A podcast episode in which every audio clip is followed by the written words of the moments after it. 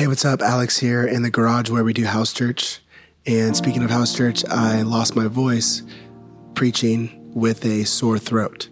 Um, not too long after church, I just couldn't talk. And now I sound like this. Um, and so I'll try to turn the volume up a little bit while I'm editing this. but um, bear with me. I want to talk to you about why. Knowing your why.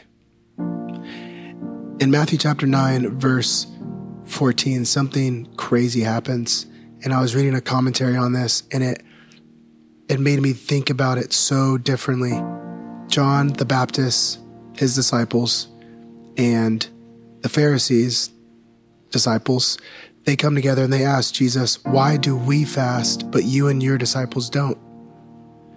And the commentator, commentator said, Here they are, spiritual leaders, religious leaders, church leaders, and they don't know why they do what they do.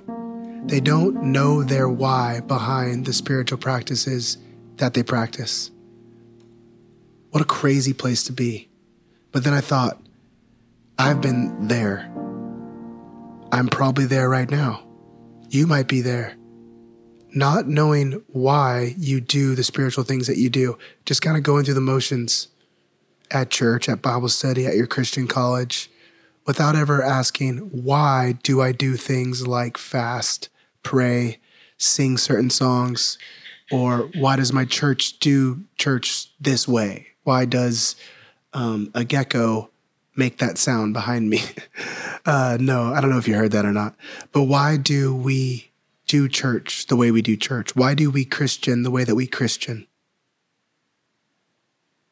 And we could be in the church for years without ever asking that question. That's heavy. Most of the time, when we start asking this question, it's because we're in a place of confusion, in a place of feeling lost, because John's disciples here are in a weird place because most likely, and most commentators agree, that John the Baptist was probably in jail for preaching at this moment. Excuse me. And um, so without a leader, they feel lost and they start to look around at how Jesus lived. And then they say, okay, why do I do the things I do? That's so important. Sometimes God will take leaders out of your life for a moment, not because they've done something bad, but maybe they have. But He'll remove leaders and their influence from your life for maybe a season, maybe forever, so that you can start to ask yourself, why have I always done it this way?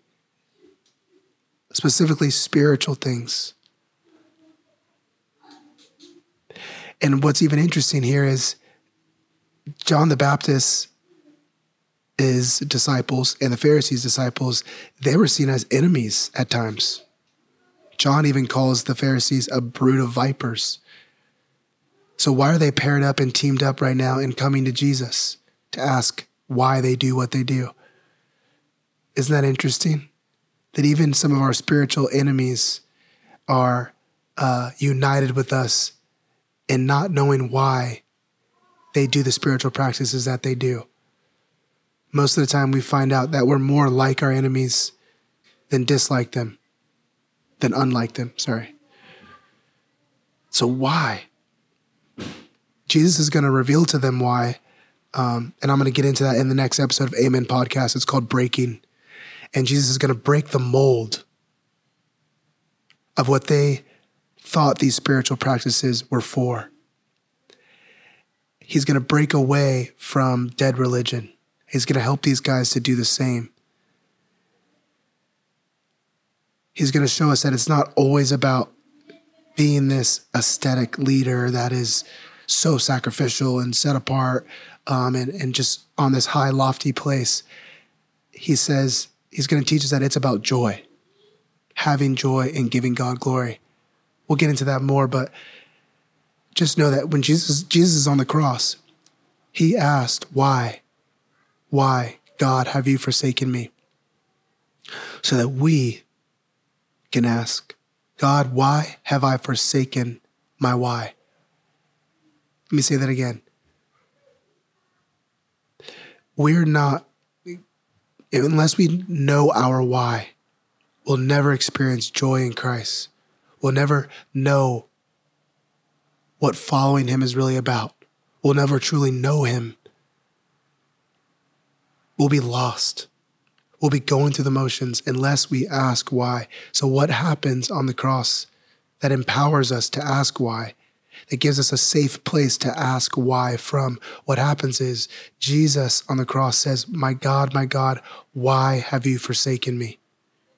So that we could ask, God, have I forsaken my why?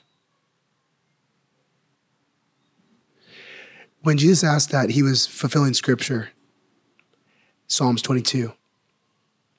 But what he was also saying is, this is horrible.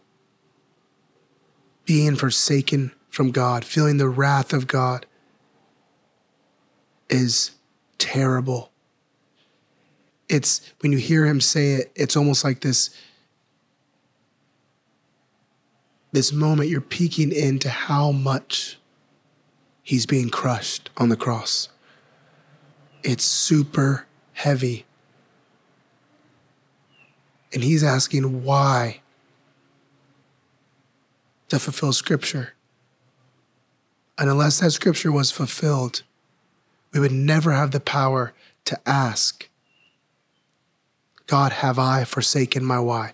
Jesus asked, asked God, why have you forsaken me? So we could ask, God, have I forsaken my why? Do you know your why behind what you do?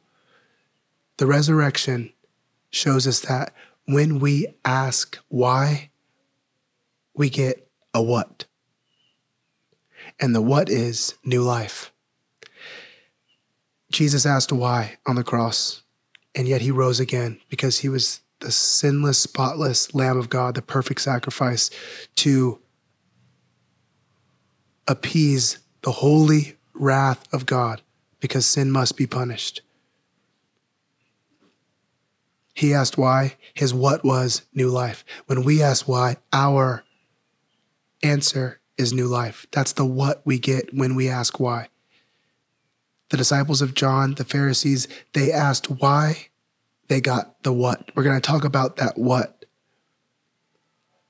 What it really truly looks like to find joy in Christ in the next episode of Amen Podcast called Breaking. But um, for now, I just want to leave you with this safe place the promise of the resurrection, what Christ experienced on the cross. That's a safe place to start to ask yourself why when I look at my church, when I look at my Bible study, when I look at my Christian life, why do I do these certain things? Because this is it.